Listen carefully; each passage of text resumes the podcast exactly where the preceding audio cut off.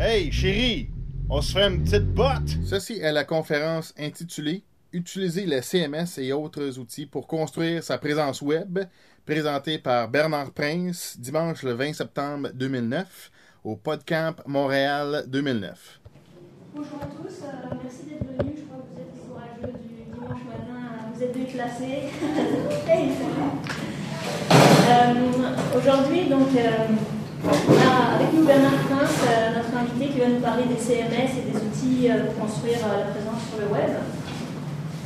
Euh, alors, ça s'adresse pas mal aux, tu m'arrêtes si je me trompe, aux travailleurs autonomes, aux petites PME, etc. Mais je pense que c'est aussi un peu pour monsieur et madame tout le monde qui veulent faire des sites. Et voilà.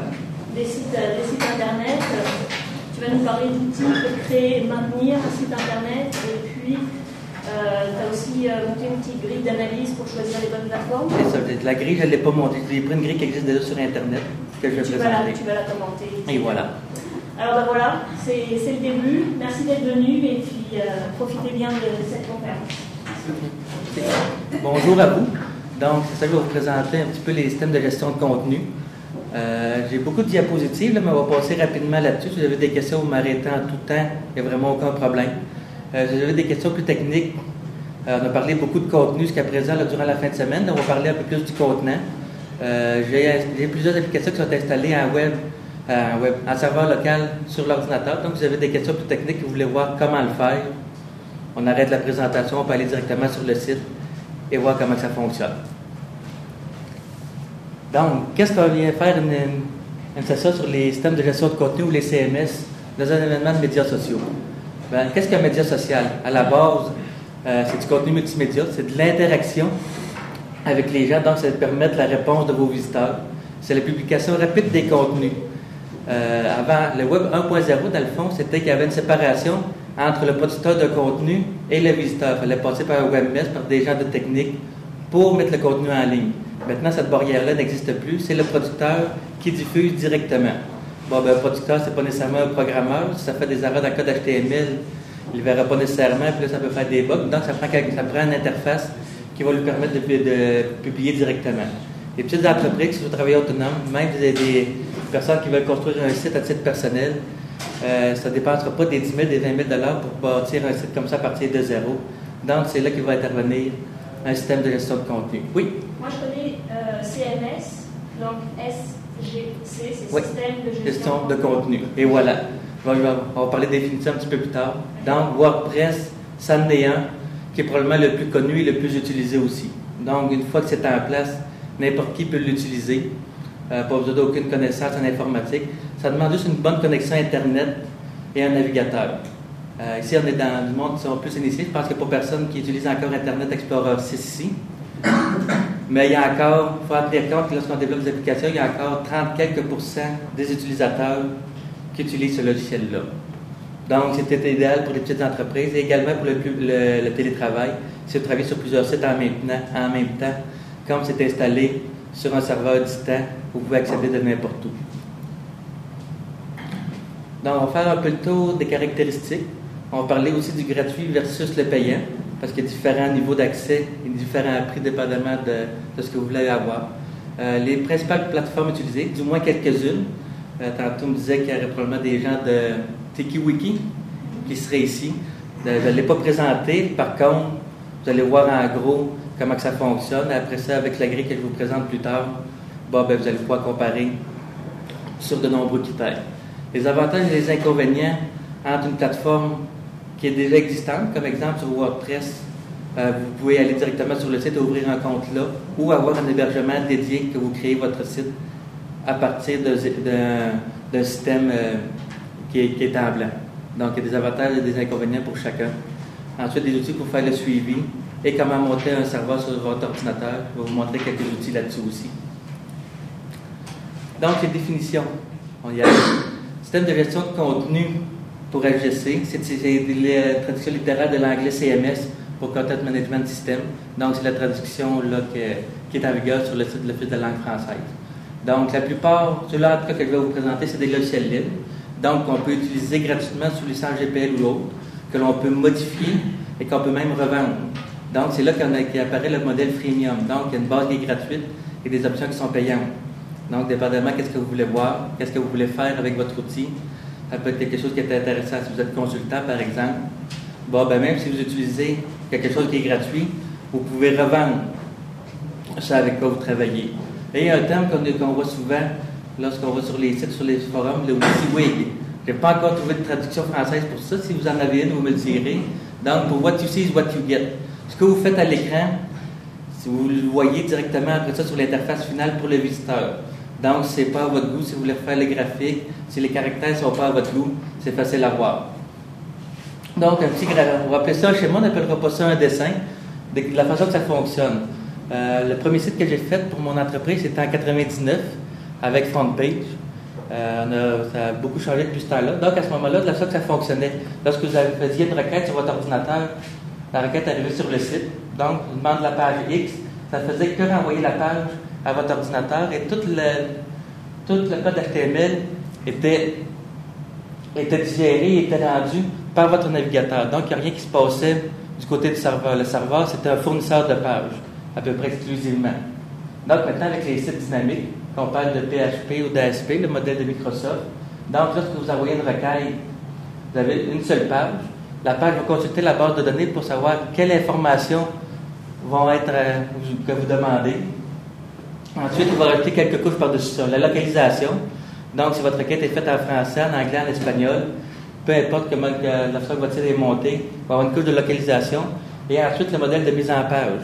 Les CSS pour Cascading Style Sheet. Donc, ce que ça fait, c'est qu'à la base, votre site est comme une grosse base de données et le CSS va décider de l'habillage, la couleur, la position des différents éléments sur la page, euh, la grosseur des caractères, le type de caractère. Euh, si vous avez ensuite de ça des pages, maintenant vous avez euh, de l'Ajax, des pages asynchrones, donc vous pouvez modifier que des parties de page. Donc, la façon que c'est affiché, est-ce que c'est le même graphique, est-ce que c'est un graphique différent? Donc, c'est le modèle de CSS qui va intervenir. Ce qui est intéressant de ça, c'est justement que chacune de ces options-là sont isolées les unes des autres. Donc, vous pouvez créer autant de contenu que vous voulez. Si vous voulez faire le graphique, vous ne travaillez que le CSS. Toutes vos données de base sont toujours stockées. Ça va être, toutes vos informations sont conservées. Vous n'avez pas besoin de reprogrammer page par page. Vous ne faites que changer une couche et c'est fait. Vous voulez rajouter une langue parce que votre clientèle s'étend, vous avez des clientèles à l'extérieur du pays ou autre. Vous rajoutez une couche de localisation. Donc, à ce moment-là, si vous avez avoir des textes à corriger, des choses comme ça, mais la structure de la mise en page va s'adapter à chacune des langues. Donc, comme la gestion en vase clos comme ça, fait en sorte que vous pouvez adapter votre site partie par partie, faire les mises à jour que vous voulez, faire les rendus graphiques que vous voulez, et tout va se mettre à jour automatiquement. Des questions? Parfait. Donc, les différentes caractéristiques. Un CMS, un SGC, encore les moi aussi, c'est un logiciel complet en soi.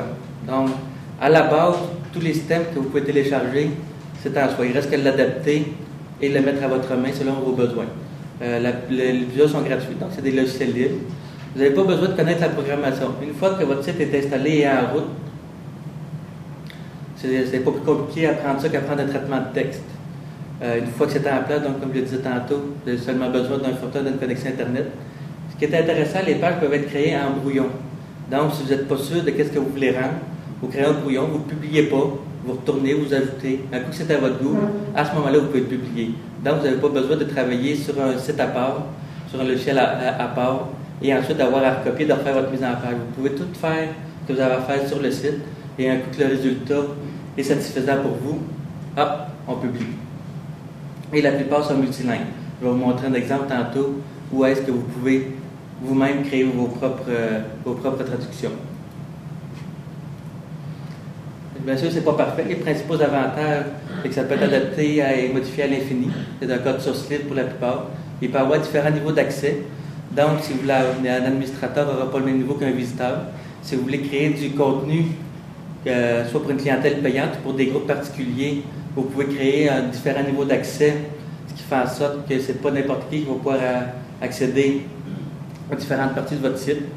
Il y a de nombreux des modules, des plugins ou des widgets, euh, si on va sur WordPress, qui peuvent être euh, ajoutés à votre site. Certains gratuits, certains sont payants. Donc, une fois que vous avez le moteur de base, vous pouvez rouler en Cadillac, vous pouvez rouler en limousine, vous pouvez faire une Lada si vous voulez avec. N'importe quoi est possible. Pour les, principaux, euh, les principales plateformes, il y a de grandes communautés. Et c'est ce qui fait la force des, euh, de ces systèmes-là. C'est qu'il y a beaucoup de forums de discussion qui sont très actifs. Moi, en tout cas, pour les ceux que j'utilise, à chaque fois que j'ai eu à poser une question, la réponse arrivait en moins de 24 heures. Donc, ça, ça devient intéressant. Parfois, on est, c'est sûr que, comment je dirais ça, il n'y a pas d'entreprise comme telle à la base qui va offrir des services gratuits. Par contre, il y a beaucoup de communautés qui vont vous supporter, qui vont vous aider à trouver où chercher lorsque vous avez des problèmes. Et sinon, ben, il y a de nombreuses entreprises qui vont offrir des services d'hébergement et de soutien du développement d'applications, de développement de, modèles, de sites, de, de bases de CSS. Bien sûr, il y, a, quelques inconvénients. Comme c'était développé par une communauté, lorsque vous avez un problème ou un bug qui survient, bon, ben, le bug ne sera pas nécessairement sur la page que vous avez d'afficher. Il y avoir plusieurs sources au problème. Des fois, ça peut être des conflits entre différents modules et le cœur du système. Donc, c'est pour ça que c'est important d'avoir une bonne communauté. Faire attention aux normes. Pour bien publier sur votre site sur les différents furteurs, il faut se faire attention d'être adapté aux normes du W3C. Il y a différents, certains outils qui existent pour valider cette page-là. Et c'est en particulier euh, le cas pour les thèmes. C'est comme c'est la dernière couche qui va être ajoutée entre votre plateforme et le visiteur. Si cette plateforme-là n'est pas conforme, c'est sûr va avoir qui vont arriver à l'autre bout. Donc, toujours faire attention lorsque vous utilisez les nouveaux outils, de tester, de valider que c'est conforme avec ces, euh, ces normes-là. Il y a certains modules parfois qui vont être développés par deux ou trois personnes. Des fois, ça va être une personne seule qui va développer un module pour une application personnelle et qui va le rendre disponible aux autres. Donc, à ce moment-là, il peut avoir des problèmes de, support avec le temps. Si vous mettez à jour votre plateforme principale, c'est pas évident que les modules vont tout de suite. Donc, il faut faire attention à ça. Et comme c'est des applications qui sont quand même assez lourdes, euh, il n'y a pas beaucoup d'applications, peut-être WordPress, puis encore, qui vont vous permettre de, de, lire le même contenu sur un iPhone ou sur des téléphones portables. Donc, ça commence à se développer, mais euh, pour le moment, c'est encore des outils qui, euh, qui vont s'afficher principalement sur les ordinateurs.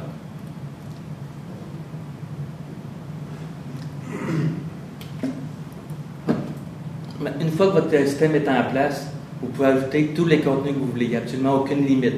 Que ce soit du YouTube, vous avez toujours sur une page de YouTube le, code, le code HTML pour mettre du contenu sur votre site. Vous avez le contenu RSS, Flickr, euh, vous avez n'importe quelle application, que ce soit installée sur votre site en local ou sur la distance. C'est tout le temps une question de bande passante aussi. Le, coût d'un site, ce n'est pas l'installation et l'hébergement de base, c'est la bande passante que vous allez utiliser.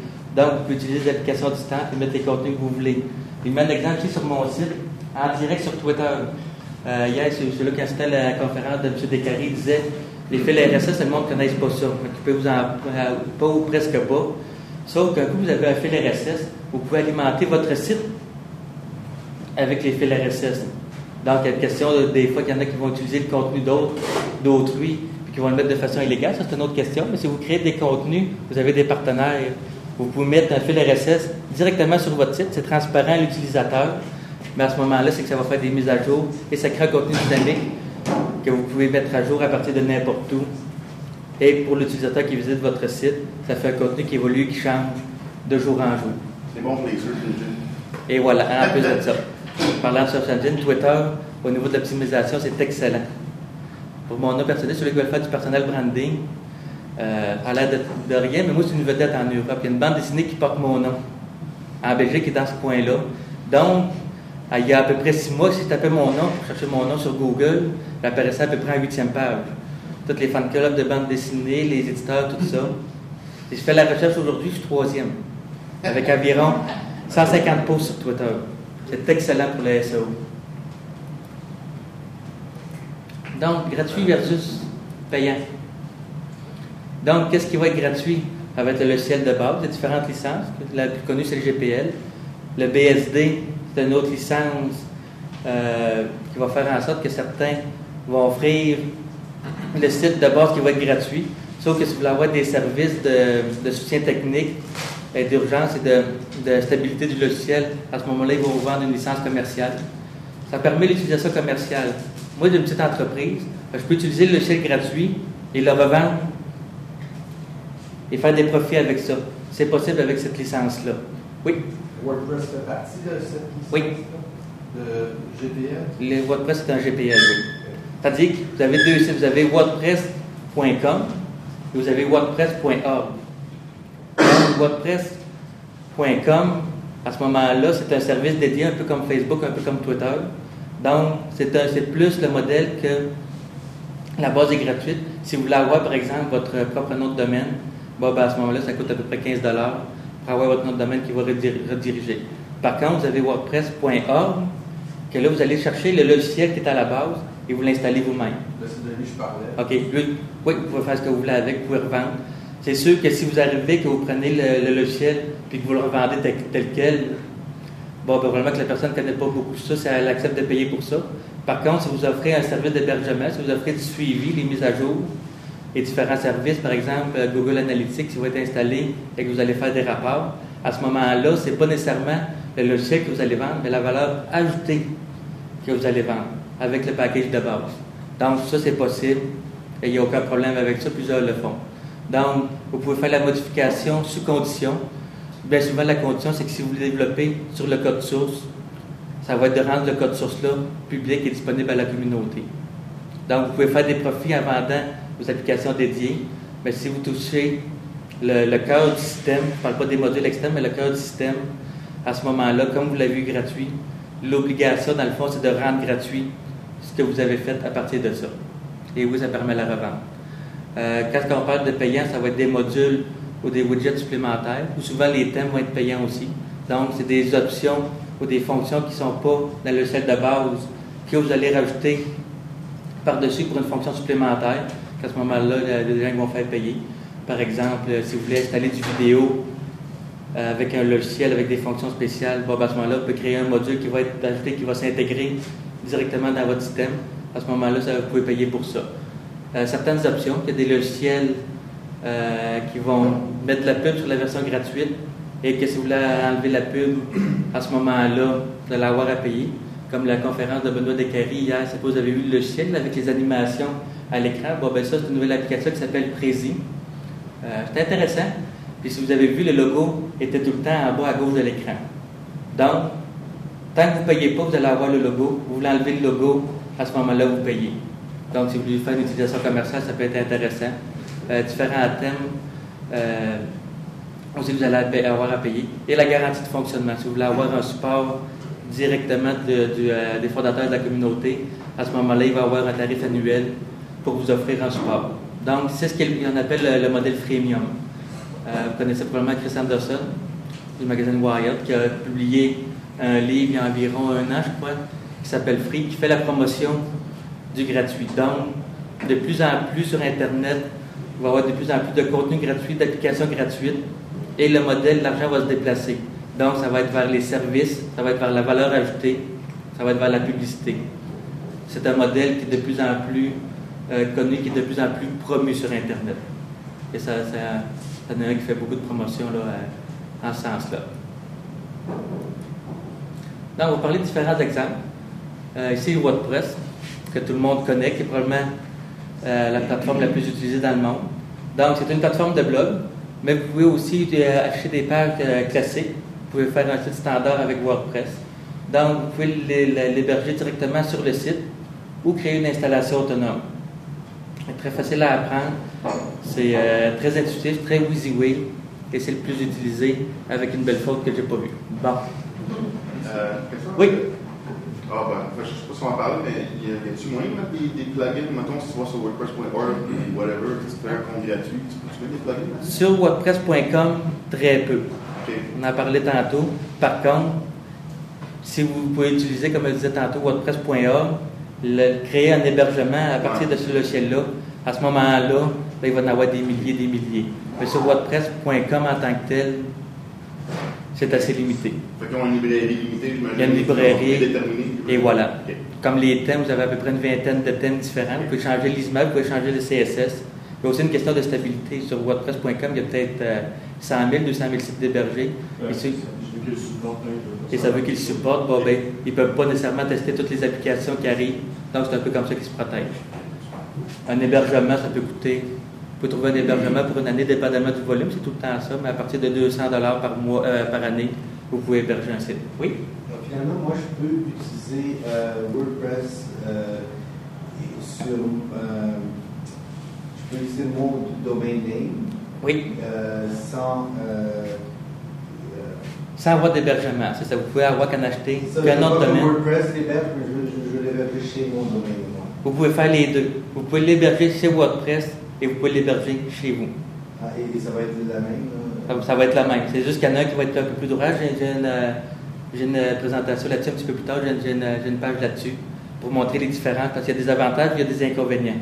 C'est plus stable, mais bon, ben, vous allez avoir euh, plus d'entretien à faire sur le site. Donc, on va montrer ce que j'aime personnellement, ce que j'aime de WordPress. Vous pouvez enregistrer le brouillon, avoir un aperçu, quand on parlait de WYSIWYG, sans le publier, vous pouvez voir directement dans l'interface publique du site que ça va avoir l'air. Euh, la question des mots-clés, pour faire la représentation, on parlait de SEO tantôt. Donc, ça, fonctionne très bien. Vous pouvez y aller par catégorie. Au niveau du blog, WordPress euh, travaille assez bien. Une des fonctions que je trouve très intéressante aussi, c'est la fonction importer-exporter. Pour faire la sauvegarde, WordPress est vraiment celui-là que j'ai trouvé de plus simple et de plus efficace présentement. C'est un fichier XML. Donc, si vous voulez déménager votre site, par exemple, vous êtes sur WordPress.com, je veux telle option, mais je ne suis pas capable de l'avoir, oh, je vais déménager mon site et je vais me créer un hébergement. Vous importez de WordPress.com, vous créez votre installation, vous exportez sur votre nouveau site. Ça prend à peu près 10 minutes et c'est fait. Mais moi, je peux, par exemple, si je l'ai fait sur HTML ou sur, un autre software, je peux l'importer. à- Là, ça va être plus compliqué parce que ça ne sera pas la même interface. Donc, à ce moment-là, il va y avoir un peu plus de job de bras à faire. Mais de WordPress à WordPress, c'est ça qui est question? Si vous voulez déménager, par exemple, vous voulez changer de fournisseur d'hébergement, à ce moment-là, pour déménager un site ou pour créer un site, vous pourriez créer votre site sur votre ordinateur pour faire des tests et voir ce que vous voulez faire. Et un coup, vous voulez le publier sur Internet, vous pouvez l'exporter. À ce moment-là, ça fonctionne bien. Partir de HTML et prendre du contenu en brut pour le publier, ah, ça doit la, euh, comment, comment c'est monté, mais faire du batch processing pour changer de plateforme, ça, ça peut être relativement complexe. Un autre que j'utilise personnellement, c'est .NET New. Euh, c'est une plateforme de .NET de Microsoft, donc s'il y en a qui ont déjà développé en Basic ou en, en VB.NET, des choses comme ça, .NET New, euh, ça fonctionne très bien. Ça permet de créer plusieurs sites sur une même installation. Ça, c'est euh, quelque chose qui est assez intéressant. Vous pouvez avoir plusieurs sites qui vont pointer vers une même installation, donc un même système de fichiers, une même base de données. Et il va, être, il capable de gérer le multisite et de rediriger vos internautes à différents endroits. Par exemple, vous avez un site en français et en anglais, mais que vous- comme ça s'adresse à des clientèles différentes, que vous voulez avoir deux interfaces distinctes, .NET New va être capable de gérer et très, très facilement. Donc, lui aussi, est encore plus WYSIWYG que, que, que WordPress. Et lui, il va fonctionner par contenant. Donc, lorsque vous avez sur une page, vous êtes administrateur, vous avez ici les différents panels, les différents pains de votre application. Donc, si vous, voulez créer un nouveau module, vous sélectionnez un module, vous sélectionnez où vous voulez l'avoir, et en temps réel, l'interface finale va s'afficher. Ici, vous avez un exemple pour créer différents euh, niveaux d'accès. Donc, vous avez l'administrateur, les usagers qui ne sont pas enregistrés, enregistrés sur une navire qui sont, qui sont payants. Et vous pouvez donner différents niveaux de permission. Donc, la permission de seulement voir la page, la permission d'éditer la page. Vous pouvez ajouter des nouvelles catégories aussi d'usagers. Donc, si vous avez un client que vous voulez mettre du contenu spécifique pour un client, vous allez créer une nouvelle catégorie d'utilisateurs. Et donc, vous allez donner un accès privilégié à certaines parties de votre site. Donc, c'est assez facile à faire. Vous pouvez le gérer par, euh, par menu, donc par bloc de page ou une page à la fois. Tantôt, je vous parlais de, de localisation. Donc, lui, ça en est un qui permet très facilement de corriger directement sur le site, de faire de la traduction. Donc, si vous arrivez avec une traduction française de France ou un nouveau module qui n'est pas traduit, bon, ben, vous êtes capable, sur le site, de créer vos propres traductions et de rendre ça disponible là, et, et convivial pour vos visiteurs. Un autre qui est Joomla, c'est un peu l'équivalent. Une petite question à Oui? ton euh, .NET Node, il roule en ASP, quoi? Puis il roule en ASP. ASP, base de données MS SQL. Donc, c'est un petit peu plus lourd. Euh, un- ça coûte un petit peu plus cher d'hébergement, compte tenu que MySQL, bon, ben, c'est une licence gratuite. Mais comme moi, j'ai un hébergement qui me coûte à peu près 350 par année, puis euh, ça fonctionne très bien. Oui, c'est ça. Puis lui aussi, euh, si vous voulez faire euh, de la, de la sauvegarde, ben, à ce moment-là, c'est un peu plus compliqué parce que ça ne sera pas XML. Donc, vous avez votre système de fichiers, les photos, les CSS d'un côté, et vous avez la base de données. Par contre, sur le marché, pour à peu près 50-60$, vous pouvez trouver des modules qui vont s'installer, que vous pouvez faire de la sauvegarde et de la restauration. Donc, à ce moment-là, c'est quand même assez facile, même si vous êtes pas programmeur, même si vous n'avez pas un compte SQL euh, d'administrateur, SQL administrateur sur votre site, qu'il y a quand même moyen de faire de la sauvegarde et de la sécurité euh, sans connaissance en programmation. Donc, euh, si je comprends bien, avec .NET les, les modules sont payants contrairement à C'est-à-dire. Euh, il y a plus- c'est peut-être un peu plus une communauté qui a du stock de payant, mais vous avez quand même, avec le gratuit, là, vous êtes capable de monter euh, quelque chose de très bien quand même. Ou est-ce que- vous allez avoir plus de payants? C'est là que vous arrivez avec des applications plus évoluées. Par exemple, si vous voulez ajouter du, du Ajax avec des fenêtres qui vont arriver des pop-up, des choses comme ça. À ce moment-là, il y a un petit peu moins de gratuit sur .NET Q que sur Joomla, par exemple. Donc, Joomla, c'est un peu l'équivalent, mais à ce moment-là, il va fonctionner sur PHP MySQL. C'est un autre lang- langage de programmation. Euh, ce qui va faire qu'il va choisir un ou l'autre, bien souvent, c'est le programmeur, son background qu'il va avoir. J'avais déjà une expérience en Basic. C'est principalement pour ça que je suis allé vers .NET New, que je connaissais déjà un peu plus le, le langage. Donc, lui, il va utiliser une approche différente. Donc, il va avoir une interface distincte pour le site et pour l'administration. Donc, ça, c'est une question de confort. là. Il y a euh, différentes personnes vont préférer un ou vont préférer l'autre. Donc, vous avez une page pour l'administration qui ne vous montrera pas le résultat final. Par contre, vous pouvez, afficher votre, euh, votre site euh, ouvert au public là, sur, sur un furteur distinct, faire des refresh pour voir le résultat final. Donc, c'est plus une question là, de, façon que vous voulez travailler. Donc, comme je disais, plutôt que d'avoir une interface graphique, lui, il va fonctionner avec un ordre. Donc, vous avez différents, modes, différents contenants sur votre site. Donc, vous allez dans le contenant et vous allez euh, décider de l'ordre de vos articles à ce moment-là. Très, très complet comme interface. Vous pouvez ajouter des bannières. Euh, si vous voulez ajouter de la publicité, des choses comme ça, il y a un module de bannière qui est déjà intégré dedans. Euh, il y a un système de gestion des modules. Donc, à ce moment-là, ça fonctionne bien. Il y a un système aussi de, traitement de texte qui est directement en ligne. Là aussi, vous avez de nombreux groupes que vous pouvez créer. Oui? De faire une conversion entre, entre HTML et PHP, euh, comment est-ce que les, euh, les- les- quelque chose comme Google, par exemple, si on est déjà, si nos HTML sont. Vous voulez conserver vos noms de page. Oui, par exemple. Oui, vous pouvez le faire très, très facilement à ce moment-là.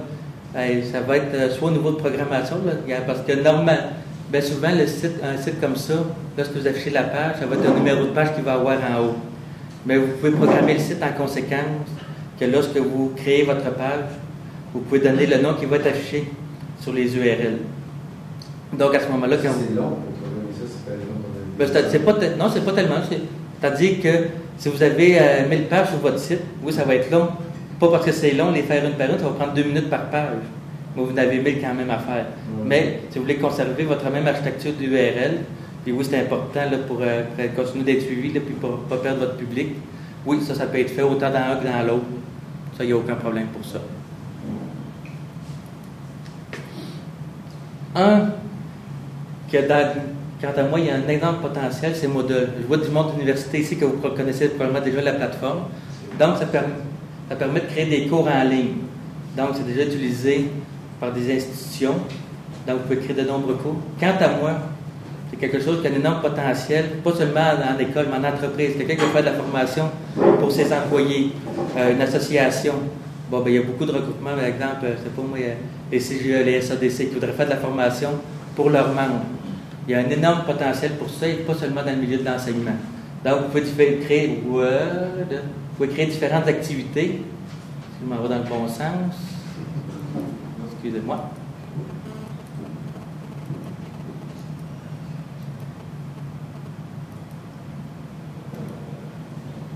Pouvez créer de nombreuses activités. Vous mettre des pages pour faire du contenu. Vous pouvez créer des exercices autocorrigés. Vous pouvez créer des examens pour, euh, pour, vos, euh, pour vos étudiants. Et c'est aussi, ça fait partie d'un site social. Vous avez dernières nouvelles, vous pouvez avoir des, des commentaires, vous pouvez créer des forums de discussion. Donc, ça permet ça aussi l'interaction. Vous avez là aussi différents rôles que vous pouvez créer dépendamment de vos visiteurs.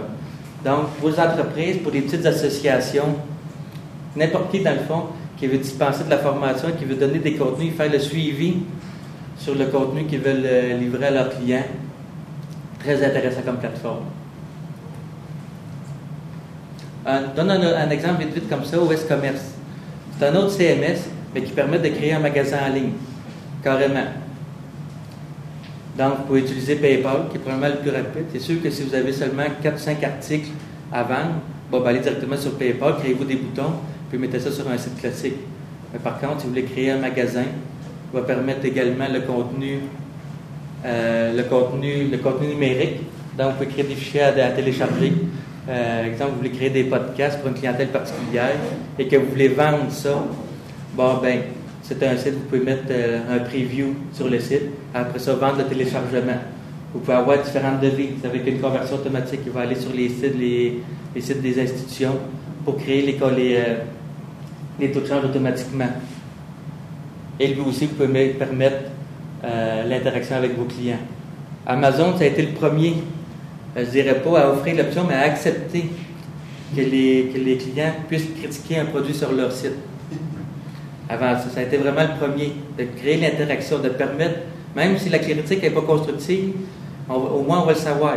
On a mieux de l'avoir dans la face que de l'avoir dans le dos. Bien sûr, eux autres, c'était plus des distributeurs que des créateurs, donc ça les affectait peut-être un petit peu moins. Donc, euh, Amazon sont très très forts là-dessus. Et ensuite de ça, avec les critiques comme ça, avec, euh, avec les notations, une à 5 étoiles, bon, ben, ça veut dire que vous achetez un site, ça va partir de ça, après ça, avec ces commentaires-là qui vont dire ceux qui ont acheté ce, ce livre-là ont aussi aimé l'autre livre. Donc, il y a toute une stratégie de vente qui s'installe autour de ça. Donc, à ce moment-là, le commentaire n'est pas juste seulement de permettre l'interaction, mais ça devient un outil pour créer, pour créer sa stratégie de marketing, pour créer de la vente. Donc, vous en ai donné quelques-uns, il y en a de nombreux autres. Donc, le site CMS Matrix, c'est un site qui est en anglais, mais si vous voulez vous faire une grille d'analyse, que vous voulez comparer différents outils, allez là-dessus. Vous avez vraiment beaucoup, beaucoup de matériel. Il y a à peu près 1000 CMS différents sont répertoriés sur ce site-là. Donc, les différentes étapes de création. Donc, si vous voulez comment créer un site avec un système de gestion de contenu, bien sûr, il faut monter un cahier de charge, savoir ce que vous voulez faire, et pas seulement ce que vous voulez faire demain matin.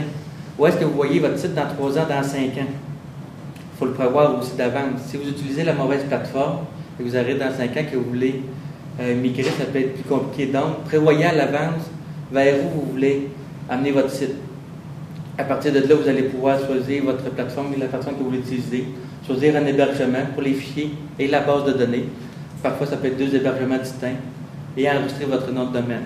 Normalement, euh, il va être recommandé de- d'enregistrer le nom de domaine à la dernière minute, parce que dépendamment comment votre projet va évoluer, vous pouvez des fois avoir changé de nom, mais compte tenu que le site va être euh, édité et mis à jour directement sur Internet, bon, ben, c'est une petite contrainte, vous devez utiliser votre nom de domaine au début. Donc, un coup que tout est en place, vous allez créer votre site, vous allez créer les pages principales et faites beaucoup de tests.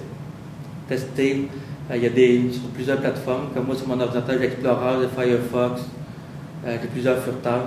Donc, ça permet de voir, parfois une même page va s'afficher sur Explorer, sur Chrome de Google et sur Firefox de trois façons différentes. Donc, un peu plus tôt, je parlais des normes du euh, W3C. C'est exactement ça. Différents furteurs, c'est de la différente programmateurs. Donc, l'interprétation du code que vous lui envoyez peut être différent d'un à l'autre. Et finalement, lorsque tout est à votre goût, vous avez simplement qu'à cocher certaines cases sur le site pour l'ouvrir au public euh, en général. Au niveau de ça, là, le- les standards, tout ça, là, euh, moi j'utilise qui est une plateforme française qui est super strict, qui, qui respecte le XHTML strict, Mhm. c'est la guerre. tu sais. Puis WordPress doit être comme genre XHTML full standard. Oui. Euh, si, C'est-à-dire que, dépendamment, le, de- de- euh, WordPress va être XHTML standard. Par contre, il y a certains thèmes qui vont être développés avec HTML strict. Donc, que le rendu va être en strict. À ce moment-là, vous pouvez utiliser des modules qui vont être en strict aussi, et le CSS va l'interpréter. Donc, quand on disait de tester, tester, tester, c'est ça qui va être le problème. niveau référencement. Est-ce qu'il y a un avantage à aller à la guerre avec le strict qui est compliqué à respecter parce que tu mets un plugin qui n'est pas strict puis ça vient de tout fucker? Est-ce qu'il y a un danger d'être moins bien référencé si on utilise le strict? De moins en moins. De moins en moins. De moins en moins parce que les algorithmes de programmation sont de plus en plus forts. Puis l'autre, chose aussi, c'est que maintenant, ben, à l'aide du, euh, réseau social, bon, ben, ça remonte seulement 5 ans, 6 ans. Qu'est-ce qui était le grade du référencement? C'était les méta. Hein? Les mots-clés, les descriptions, ça c'était très important. Maintenant, il y a eu un sondage qui a été fait dernièrement, euh, pas c'était parti net. Bon, ben, la, la question des méta-clés, c'était pas dans le cadre, mais pas loin. Ça a de l'importance pour avoir la répétition des mots-clés. Vous avez un mot-clé qui est dans votre texte, qui est imbriqué dans le texte alter- alternatif de vos images, qui est aussi dans les métadonnées. Donc, c'est la répétition du mot-clé qui est intéressante. Mais ce qui va sinon, ça va être le contenu, ça va être le nombre de pages de liens entrants. C'est vraiment ça. Ça va être les citations sur différents sites. Pour ça qu'il y a des sites comme Facebook, comme Twitter, ça devient intéressant parce que c'est vraiment l'influence que vous allez avoir et le trafic que vous allez générer. Donc, c'est un peu, le principe de la société agréée. Plus vous allez avoir des visiteurs, plus que vous allez être référencé haut, plus vous allez être référencé haut, plus que vous allez avoir des visiteurs. Donc, à ce moment-là, c'est seulement de vous assurer que le texte soit disponible et qu'il ne soit pas caché aux engins de recettes, donc le robot.txt, que ce soit ouvert. Et à ce moment-là, les, les algorithmes de, de référencement sont assez puissants qui vont être capables de passer. Je pense que même Google, ça fait longtemps qu'ils ont déjà vu de méthode. C'est vraiment Oui, oui. contenus qu'ils utilisent. C'est ça. Par contre, c'est juste les méthodes qui fait que ça s'enrage, je veux dire, ce serait pas grand-chose, mais c'est, on parle de codage PHP, HTML, etc. que, moi, je me pose des questions par rapport à ça. C'est plus au niveau du thème, non? Quand a des problèmes, ça, c'est à cause du Internet Explorer qui est en train de et voilà. Puis souhaitons que nom AI8 est beaucoup meilleur. Mais, de- mais c'est ça. C'est-à-dire, une des prochaines, entre guillemets, révolutions qui est, qui est promise sur Internet, c'est le HTML5. Yes. Qu'en théorie, bon, ben, des outils comme euh, comme Flash, en théorie, ça prend le bord. Le HTML va être capable de gérer toutes les applications multimédia en natif. En théorie, vous n'auriez plus besoin d'avoir des plugins, donc ça va simplifier beaucoup la publication sur Internet. En pratique, comme je disais tantôt, il y a encore à peu près 30 des, des utilisateurs qui ont Internet Explorer 6. Donc la révolution, va, ça va être très très lente.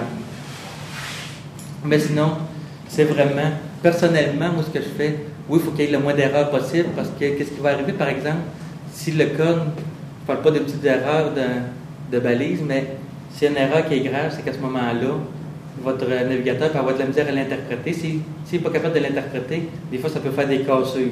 Il va attendre la fermeture d'un code, il ne va jamais là. Donc, c'est pour ça, tantôt, que je disais, tester, tester avec différentes plateformes. Si vous êtes, si vous êtes sur PC, demandez à quelqu'un de tester votre site sur Mac pour voir si, pour être sûr que toutes les plateformes, ils l'ouvrent correctement et rapidement. Question comme ça, est-ce que ça, c'est un Mac? C'est- Ouais. Si je vais avec ça là, sur mon site... Là, c'est plateforme mobile. Oui, mais c'est le WebKit quand même, c'est le même. OK. Ouais. Il, C'est c'est le full browser. ouais. Il va l'afficher. Ça s'appelle. Ouais.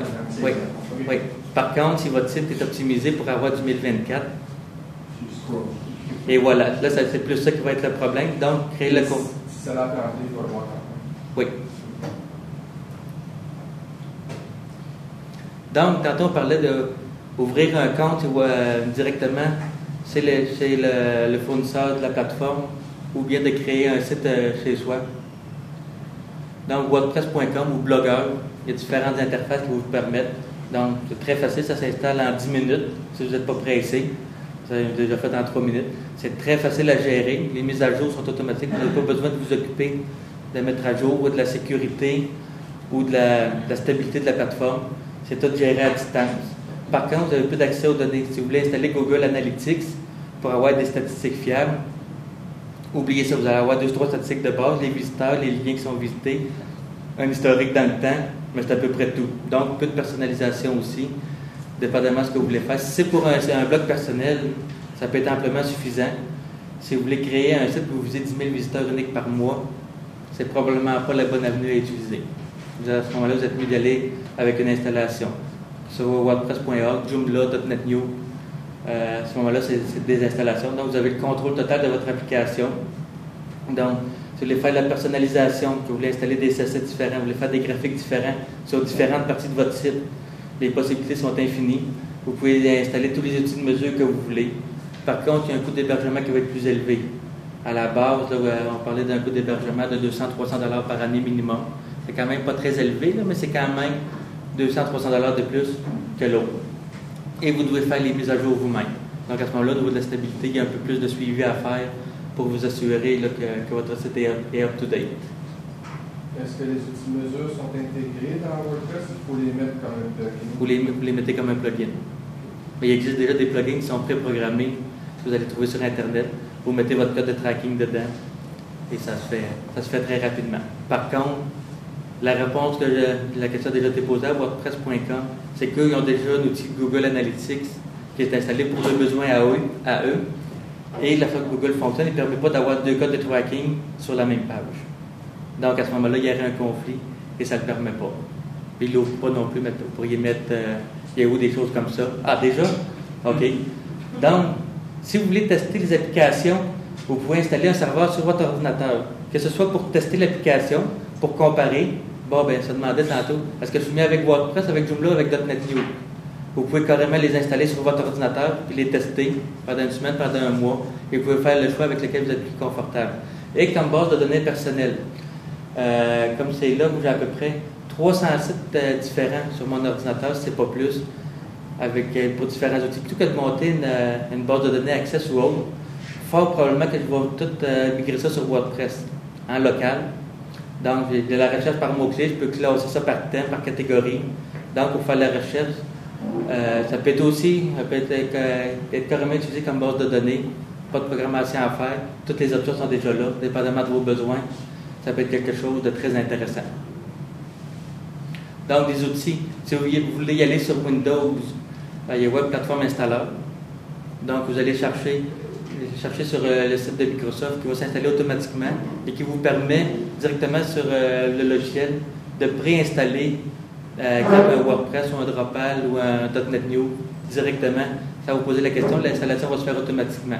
Ou sinon, vous avez Xampp, qui est un serveur Apache et MySQL, mais dans une seule application. Vous installez ça et votre serveur est installé de lui-même. Vous avez un panneau de contrôle. Si vous voulez le partir manuellement ou automatiquement, ça se fait très bien. Ça prend à peu près 10 minutes.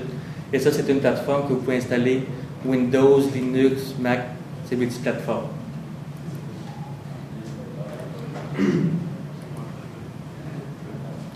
Si vous voulez tester votre site, il y a Google Analytics. Euh, sur Google, personnellement, quelqu'un qui débute, j'utiliserais peut-être encore plus l'optimiseur de site. Donc, vous avez une page sur le même URL. Est-ce que je suis mieux d'avoir un site en bleu, en vert, une grosse photo, un gros titre, une partie de texte? Avec, vous pouvez faire des tests, on appelle ça des tests AB ou ABC. Donc, sur un même URL, vous pouvez avoir deux pages ou trois pages différentes qui vont s'afficher. À ce moment-là, vous pouvez étudier le comportement de vos visiteurs en parallèle. Donc, si c'est pour la page A, vous avez un taux de rebond, donc les gens sortent euh, après la première minute de 80% Avec le modèle B, vous avez un taux de rebond qui est de 50% Ça s'appelle quoi Ça? S'appelle le- l'optimiseur de site. Google Opti- Optimizer. Donc, c'est très intéressant. Vous avez d'autres outils. Si vous voulez faire des sondages 4Q euh, que vous installez, vous installez ça sur le site. Très rapidement, c'est seulement un petit script à installer. Et pour certains visiteurs, il va y avoir un pop-up qui va arriver sur votre site. Vous allez avoir un petit sondage. Vous avez Campire, qui est un autre modèle, qui va avoir un petit triangle gros sur le coin de votre page. Google Analytics, je pense que tu en as déjà assez parlé aujourd'hui dans les autres conférences. On va passer par-dessus. Vous avez d'autres euh, outils si vous voulez faire la promotion sur Twitter, sur Facebook, Bitly ou Hootsuite. Quand vous avez les, les URL raccourcis, bon, ben, c'est pas seulement pour raccourcir l'URL, vous pouvez aussi faire du suivi là-dessus. Vous allez sur ces sites-là, vous ouvrez un compte, Ah, il donne des stats. il donne des stats, carrément. Comme ici, bon, ben, j'avais fait une publication moment donné sur Twitter, un blog de Seth Godin. Bon, ben, de, de moi, il y a eu 8 clics, mais en tout, il y a eu 1700 clics qui ont, qui ont passé par l'outil de statistique pour aller sur la page. Donc, ça vous permet de voir si votre site est bien référencé. Vous avez- ou tout de suite va le permettre aussi de les Il y, a plusieurs, il y en a plusieurs qui vont permettre de faire ça. Même au de suite, lui, il va toujours afficher une, une mini-barre en haut de votre écran et vous pouvez commenter ce que vous aimez ou vous n'aimez pas. Donc, ça va donner de l'information supplémentaire à celui-là qui a créé ce site-là. Donc, lancez-vous. C'est seulement c'est en travaillant. Donc, can we fix it? Yes, we can. Il y a plusieurs personnes qui ont utilisé ce modèle-là et à certains, ça a très bien réussi. voilà. Est-ce que vous avez d'autres questions? Remercie beaucoup.